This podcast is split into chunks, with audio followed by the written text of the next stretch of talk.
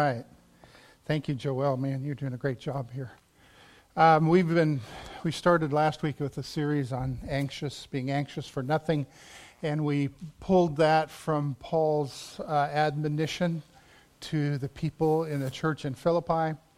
Um, and I want to continue that. Last week we, we talked about God's peace and desiring God's peace, and how sometimes we don't really want God's peace because it doesn't give us significance. It seems ordinary, and uh, when we're in crisis, we get attention, and uh, when we have drama in our lives, we seem more important, and so we tend to be dismissive of God's peace. And yet, all of us have been in places in our lives where we hunger, we crave for that peace. We want all the turmoil to go away. We want to be reminded that all will be well. And so we, we began with that. Well, this morning I want to unpack very quickly what Scripture tells us about fear and uh, the role that fear plays in robbing us of God's peace. And I had a video. I'm not going to try to show the video because my computer's not hooked up to sound. Um, but um, I'll have, go ahead and roll it and I'll, I'll explain it to you some of you that are well seasoned and a little more mature in age will recognize this uh, commercial from years ago. Just hold my, yeah, I, I could do that. The Pruitts drove all the way from Alaska. What? Alaska. Oh, Alaska. I counted license plates from 18 different Oh, it states. is coming through the system. Hey, Earl, what kind of motor oil do you use? Motor oil is motor oil. What? Motor oil is motor oil. Oh, yes, he is. Motor right. oil definitely is not motor oil. Four-cylinder cars work harder and need specially formulated Valvoline 4-guard. Don't drive your car to an early grave. Okay, you can hear that very well. So let me let me describe. Some of you, anybody remember that commercial?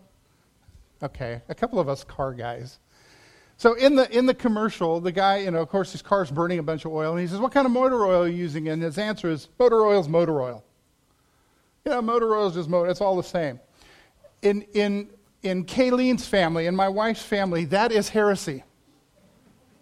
That couldn't be farther from the truth. In fact, there's, there's deep divisions in her family depending on which motor oil you use in your car. They're all car people. And so there's the, there's the Pennzoil group, there's the Quaker State group, and there's the Valvoline group. And they have very strong opinions about that, and, and they give you all this anecdotal stuff about how, you know, I use this motor oil, and my car went for 250,000 miles without a problem, so it must be the good one. And they each make their own little defense of that. And then I came along.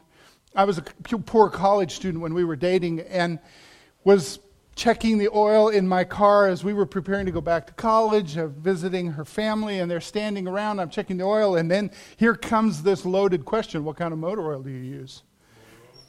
Motor oil's motor oil. So I went to the trunk of my car and I opened it up, and I had like Walmart, no name brand, the cheapest stuff a college student could find. The same people that make the other motor oil? Yeah, exactly. Don't tell that to Kayleen's family. All right? So, so here's the thing. Um, go ahead and advance us there, Joelle. She has the uncomfortable position of standing right here next to me and wondering if I'm going to wander. over. It's your favorite? It's the best. I, I love that you're doing. That's right. You have the most expensive seat, box seats. So here's this passage. Paul again is talking. This time he's talking to Timothy. Timothy is his protege. Timothy's the one that he's training to come along behind him. And if you've read the epistles to, Tim, to Timothy, the letters to Timothy, you know that it's packed with all kinds of advice to a young leader. Someone who's up and coming. Timothy, here's what to do, here's what not to do. And in this, he reminds Timothy, so there's a little preface to what I'm going to read. He greets Timothy at the beginning of 2 Timothy chapter 1. And he says, Timothy, you're a great guy, and you have inherited an incredible legacy. Your mother and your grandmother served the Lord and loved the Lord, and you learned from them and you gleaned all these things from them. And he goes on to say this This is why, because of this heritage you have, this is why I remind you to fan into flames the spiritual gift God gave you when I laid my hands on you. For God has not given us a spirit of fear and timidity, but of power, love, and self discipline. So, never be ashamed to tell others about our Lord. And don't be ashamed of me either, even though I'm in prison for him. With the strength God gives you, be ready to suffer with me for the sake of the good news. So there's this sense as he's talking to Timothy that he goes, You know, you got this incredible gift of a mother and a grandmother who loved Jesus, served him, taught you, trained you, and now you have the opportunity to do the same thing. So don't be afraid and don't be timid, but instead be bold and do this. And so, how is it that I am comparing fear and motor oil? Well, if you agree with Kayleen's family that motor oil is not motor oil, that it's all different, and you will certainly agree with me that fear is not just fear. There are different kinds of fear, and they do different things to us, and we should respond in different ways to different kinds of fear. So, I have a little bit of, a, of an illustration here for you. It would be easy for us to just kind of lump it together and say, you know what, I'm experiencing fear, I'm afraid, and, and it's all the same, whether I was just in a, you know, in a close call in my car or whether I'm sitting at home worrying and wondering about telling my neighbor about Jesus. It's easy to lump it all together and just say that's fear. Unfortunately, our English language doesn't do a very good job of differentiating these things. In the same way that we use one word to describe love, this incredibly complex concept, where Greek uses three words to describe love. New Testament Greek also uses three different words to describe fear. So, just to help you with this, we got some young people here. Some of us older people probably don't need this. A cupcake is a cupcake, right? They're all the same? Let's see about that. Some of us like to shop at Sam's. If you've ever shopped at Sam's, they have this selection of cupcakes. Have you ever bought this? These, my friends, are amazing cupcakes. Have any of you had these before? Kayleen and I have. We're, we're giving it away. These are amazing cupcakes. There's four different varieties in here. So a cupcake is not a cupcake because I might say, you know, there's, there's two that are chocolate, there's two that are lemon, there's two that are coconut, and there's two that are strawberry. So they're not all the same. Some of you are going, who gets to score a cupcake today, right? but these aren't just cupcakes. okay, Joel gets the first choice. So what's yours? Um, well, there's coconut, strawberry, chocolate, and lemon. Now, this is just a cupcake, but what I want you to do, we're not going to, nobody else is going to get one for a minute. Joel got the strawberry. What I want you to do, Joel, is I want you to go ahead and kind of, I know they're messy, they got all kinds of stuff on them. But I want you to bite into that, and after a couple of bites, I want you to tell me what's different about this cupcake. Why this is not just, you know, motor oil is motor oil cupcake. You raised your hand, young lady.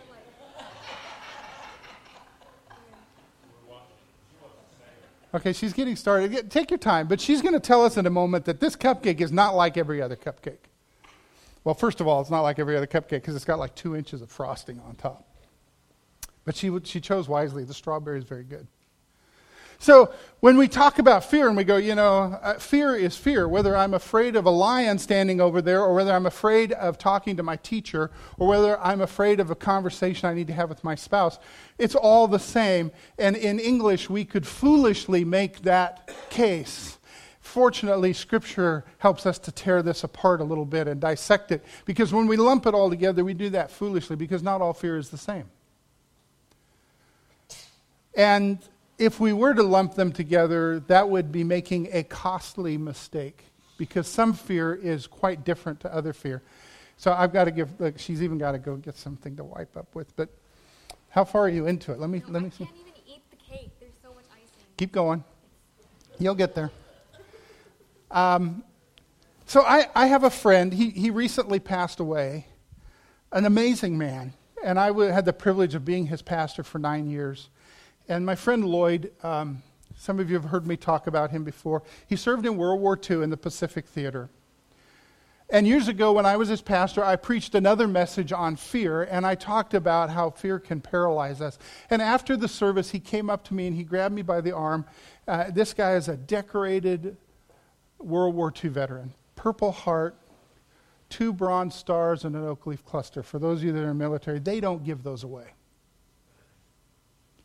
He came up to me afterwards and he goes, I want to tell you, I know what it means to be afraid. And we stood out there in, in front of the church on a sunny spring day, and he told me, he said, You know, when we landed on the island of Leyte, it was the first I set foot of in, on anywhere outside of the United States. I mean, he'd been on Hawaii and then there. And he said, We landed, and the first thing they did is they said, Put down your firearm, put down your rifle. Here's a shovel, dig a hole. And they dug holes in formation to make a perimeter, and they said, dig it deep enough because you're going to sleep in that hole tonight and you don't want to get shot. And so they dug. And by nightfall, he and another fellow had a big enough hole that they had their own foxhole to sit in. And then he said, when it got dark, then the Japanese came. And the shots rang out, and the orders were just shoot outward because we have a nice perimeter and we've defended ourselves here. Don't shoot behind you because you'll shoot another soldier, another American infantryman. But he said something happened during the night and the Japanese overran one of the foxholes and all of a sudden they were behind us. And he said, My friend and I lay down in the bottom of our newly dug foxhole while the bullets went whizzing over our heads. And he said, I physically shook with fear. I had never experienced anything like that before, and I've never experienced anything like that again. And I know what it means to be afraid. Now, that's vivid. But I would tell you that being afraid of talking to my neighbor about Jesus is far different than that fear. And so I want to unpack it a little bit, and Joel's doing a great job. So, what's different about this, Joel? Okay, so there's, there's this filling on the inside. It's not just cake. This is not just another cupcake. These are like cupcakes on steroids. They're good, aren't they? Okay, so I've got seven more here. And I am really hoping to spoil some young people's lunch. So if we lump fear together, it's, it's not a good thing. Go ahead and advance us there without getting frosting on my computer, if you don't mind. I'm not helping you. In Scripture, we read that, that there are three different kinds of fear because they use three different words for it. And so it helps us to, to define our fear and what that fear looks like. So there's one kind of fear, which is a fear that is the opposite of courage. It's the fear that says, I'm afraid to go out and do something that needs to be done. It's a scary thing, but it should be done. And, and we'll unpack that in just a moment, each of them. The next is it, it talks about fear that is uh, uh, uh the opposite of foolishness. I, am not going to do something, I'm afraid I'm going to refrain, I'm going to keep distance from something because that is foolish and harmful to me. And then the third kind is a fear that is used to describe how we feel when we face something terrible. We face something that is, that is really, really scary. This is the Japanese shooting over our heads kind of fear. And I want to unpack these a little bit because our responses to the different fear in Scripture have different expectations. We should respond in different ways. So we're going to go ahead. Let's look at the fear versus courage. This kind of fear in Greek is called deilia.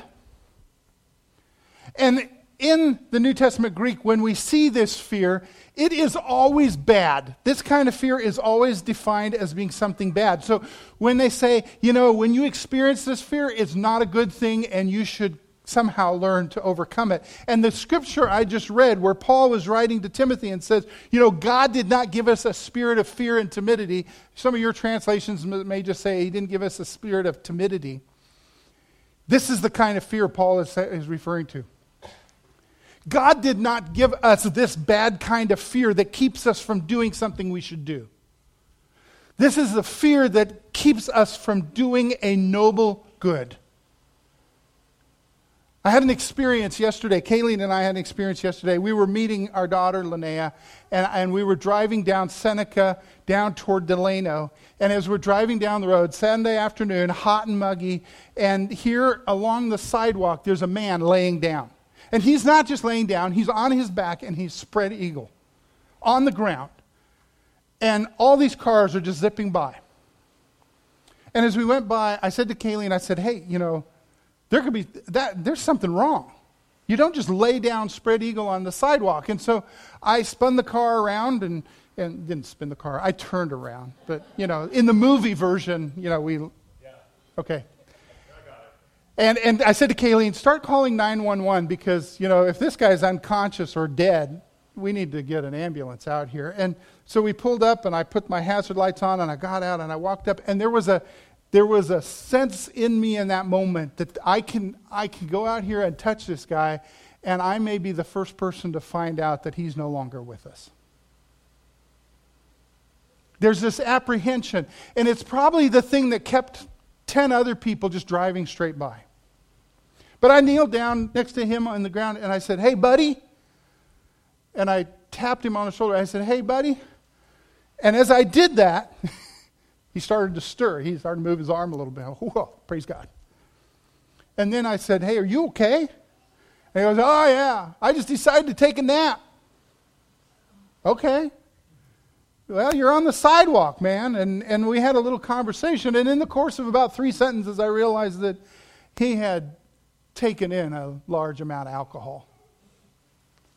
But in that moment, as I was walking up, there was a sense that, you know, I don't know if I want to touch this possible body, corpse. Or this person who may be in the middle of a medical crisis. But part of me felt like I need to find out because no one else is stopping it. If he needs help, somebody needs to help him. And so there was this deilia going on saying, hey, just get back in your car and drive on ahead because don't, you don't need to put yourself at risk by doing this noble good. Well, that is the same kind of fear that Paul is referring to Timothy and saying, don't be intimidated. Don't be caused to hesitate and pull back from doing something that is actually good. So that's the first kind of fear. That's the fear that we're going to have to face. And hopefully, because we trust in God, we'll be able to overcome it. Here's the next kind of fear this is the fear versus foolishness. And so, in this, and, and bear with me as I try to pronounce, uh, pronounce this, because Greek is sometimes really hard to pronounce and we don't have a lot of indicators, but it's Eulabeia is the Greek term. Eulabeia is the second kind of fear. And this is the kind of fear that says, you know, I'm not going to do that because there are certain consequences that will come from this foolish accident. This is the kind of fear that looks at a hot stove and says, I'm not going to put my hand on there because that would be foolish and will cause harm. This is the kind of fear that says, I'm not going to run the red light because that would not be a good thing and someone might hit me or I might hit them. And in, in the scripture, this form of fear is always good. This is always a good thing. The other one is always bad. Do not be intimidated. This one is do not be foolish. And this one is a fear that this, this is always a good thing. And so this is the fear that's referred to in the Old Testament when it says the fear of the Lord is the beginning of wisdom. Totally different thing. This is the kind of fear that says to us when we leave church this afternoon and head out from here put your seatbelt on. Don't be foolish. Be wise because there are consequences to what we do. This is the fear that keeps us from doing the stupid thing. So now we have a good kind of fear and we have a bad kind of fear. So we have this bad kind of fear that, that intimidates us from doing what is noble. We have a good kind of fear that intimidates us from doing what is foolish and harmful. And then we have this third kind of fear. And this third, third kind of fear is the one that we probably know the best because of the word that it comes from. And that word is uh, phoberos. And I'm sure you are already guessing, some of you, what word in English we get from this phobia. This kind of fear is a little bit different. This phoberos fear is a fear that is kind of mixed. Sometimes it's good in Scripture and sometimes it's bad in Scripture. But it is always fear of something that is terrible. Always something that is terrible, something that is terrifying. And so I wasn't terrified when I saw that guy laying on the, on the ground. I, am not terrified when I come up to a red light and think, oh my goodness, I might run the red light. But let me tell you, when there's lightning going off around me, when we're being shot at, when we're being physically threatened, we know what this fear is. We know that there's something terrible about to happen. There's something dangerous around us, and we should be paying attention. Now, there are times when facing the danger is the thing to do. Yes, it's terrifying, but we need to go there. And other times, yes, it's terrifying, and we need to go the other way. And we have terms for this, right? Fight or flight.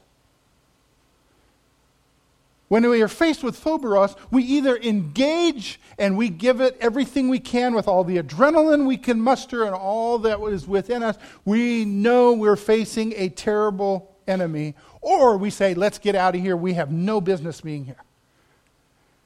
Those are the three kinds of fear. But I come back to Paul saying to Timothy, you know, Timothy, don't be deilia. Don't be afraid. Don't be intimidated. Be bold. Because here's what I believe I believe that this phobos fear, the fear of the terrible, is something we only encounter uh, on seldom occasions. It's not something we deal with daily.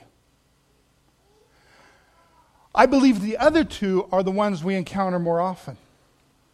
And for those of us that have lived a while and we have a little bit of wisdom and we've got some life experience, we understand the eulabeia kind of fear because we go, you know, I'm not going to do that. I tried that once. It didn't go well, so I'm not going to do that again.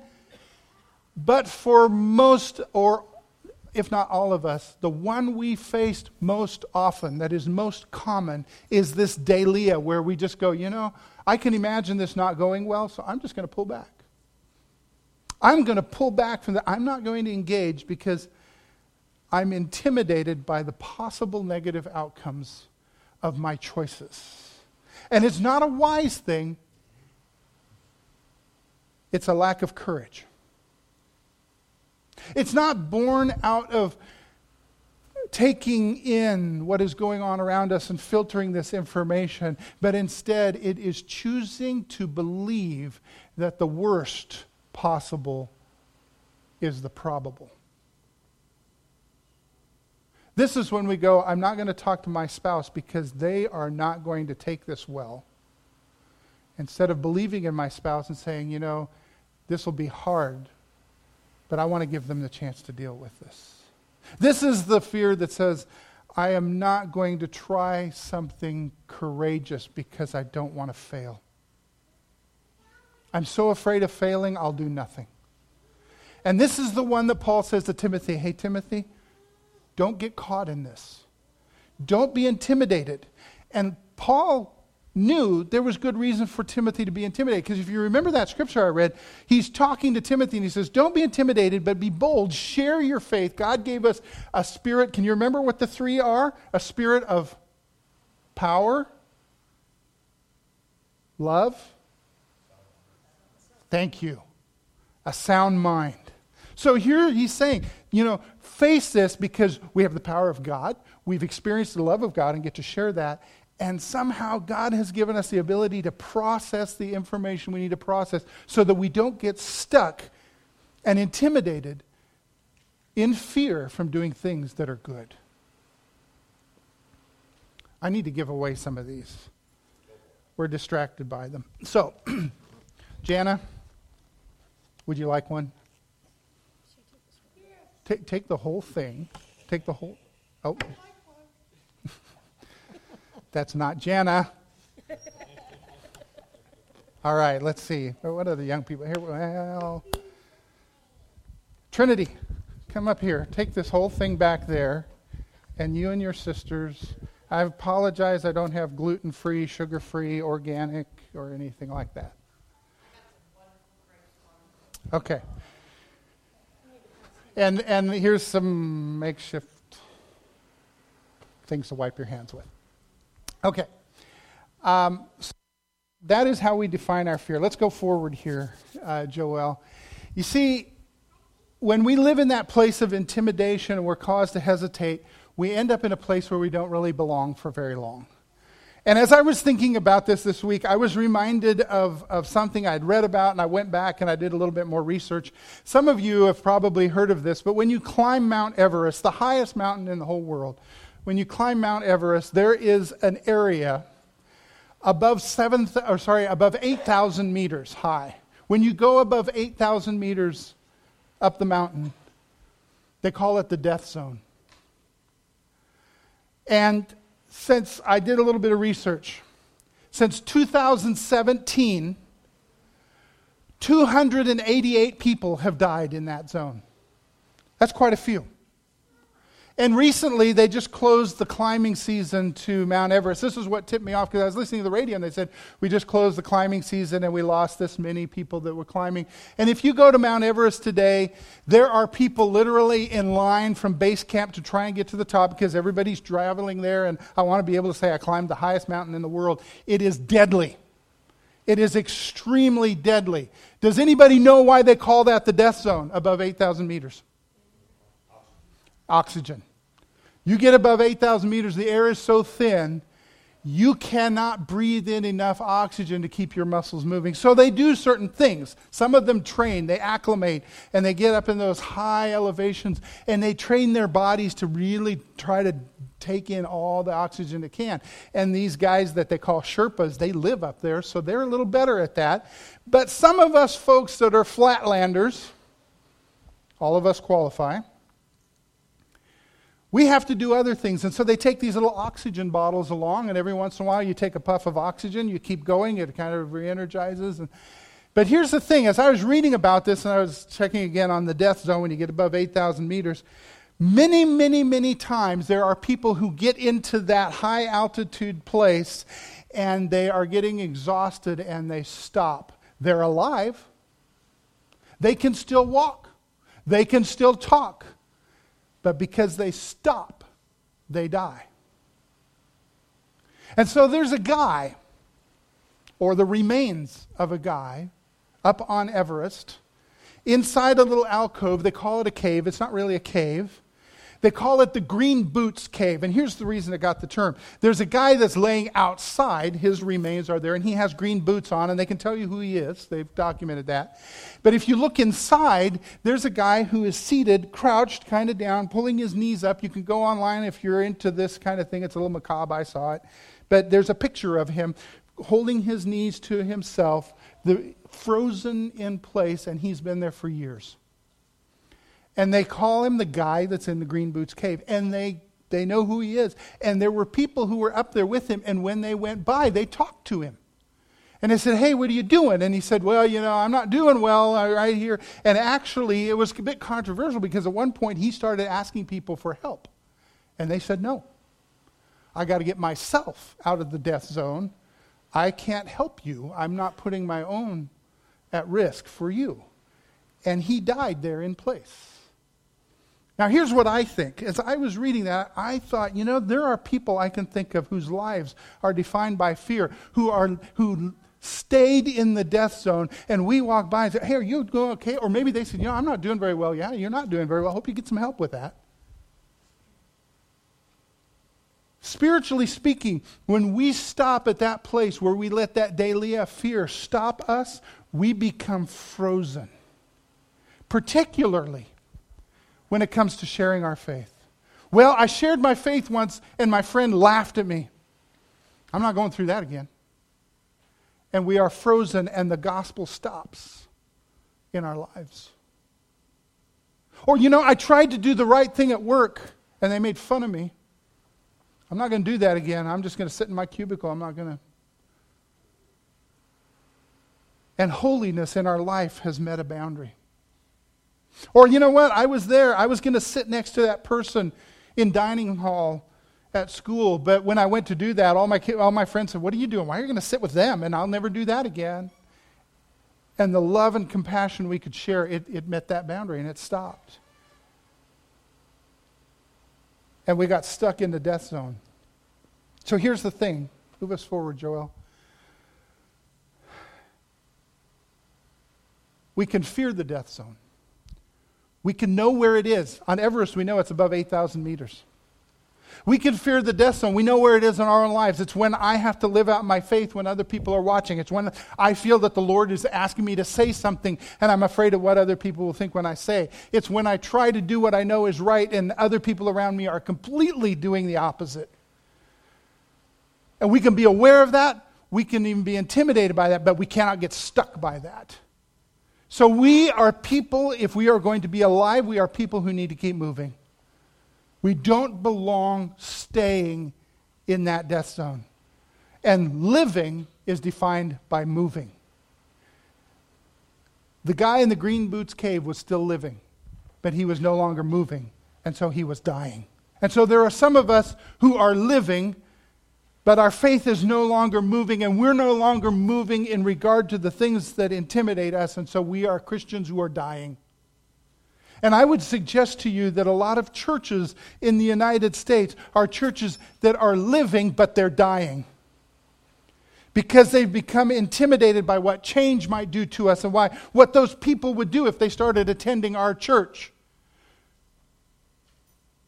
And what would happen? What would people think if we started to reach out to them?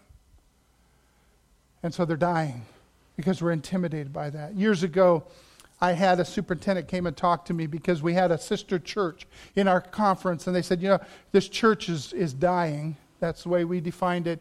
And when we started talking about what was happening, they said, well, you know, the pastor had invited an Alcoholics Anonymous group to meet in the church basement. Okay, you know, we have the space, nobody's using it, and here are people who are trying to put their lives back together. And the pastor told the congregation that we're going to have them meet here, and I'm going to try to encounter them because these are people who need Jesus. And after a few weeks, he was met in the parking lot, parking lot by a group of the church members, and they said, Pastor, you need to stop this. And he said, Why? He said, Because, you know, when they get done, they stand out in front of our church and they smoke, and we're afraid of what people will think if they drive by our church and they see people smoking. And so they shut down Alcoholics Anonymous, and within a year, year and a half, we shut down the church. I want to tell you, friends, there are there are plenty of times when the world will intimidate you and we go i don't know what to do. I'm afraid i'm going to mess this up. I'm going to afraid i'm afraid that somehow i'm going to pay a price i don't want to pay. But if god is giving us opportunities and he's calling us to share his love with somebody and we fail to do that he will take the life therein to someone else and we will die. We will die. So go forward again This is another video about irrational fear. We don't need sound on this one. Oh, it's not going to work. That's okay. I will describe it to you. I'll describe it to you. Some of you have heard of fainting goats. Some of you have seen this video online. It, it really is hilarious, but I really feel sorry for these poor animals. There's a couple of goats standing in these people's yard, and they, they tell you in the video that they heard that it, somebody else's goats really love to play with a big exercise ball and they jump on top of it. So they take an exercise ball out there and there's two goats standing there and they kick the ball toward the goats just very slowly. And these fainting goats, as soon as that ball comes up, they just freeze up, fall over, legs in the air. Have you guys seen it? Some of you have seen it. It's hilarious and it's terrible.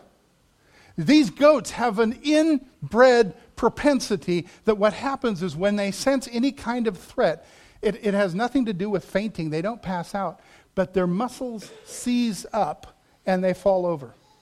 Now, there's a theory that's going around that maybe this is an evolutionary thing, and, you know, these goats are the ones that when a wolf came along, they fainted, froze up, and they became supper for the wolf so the others could run away. Don't become supper for the wolf.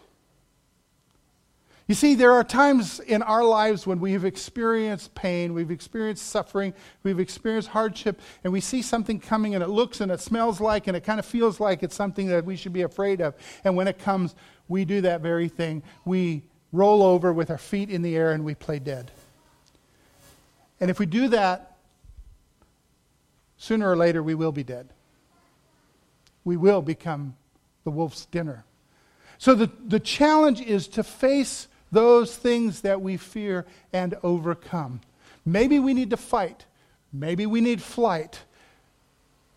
But when it's that deilia fear, if we give into it, we stop. We're not going to end here in this series. And we have no business stopping here because there's other things that I think God can teach us through this. But every week in this series, I want to remind you there are people who are trained to deal with these things.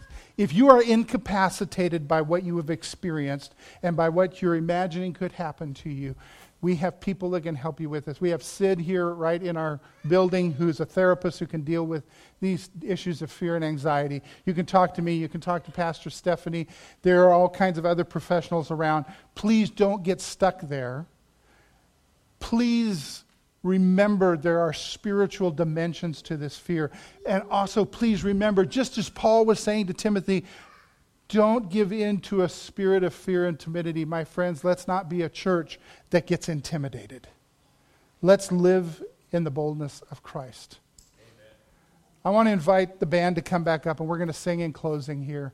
And uh, Stephen will give you instructions for our offering. But let's, let's come up, band, and uh, let's prepare our hearts and ask God to give us a spirit of boldness and courage and a sound mind.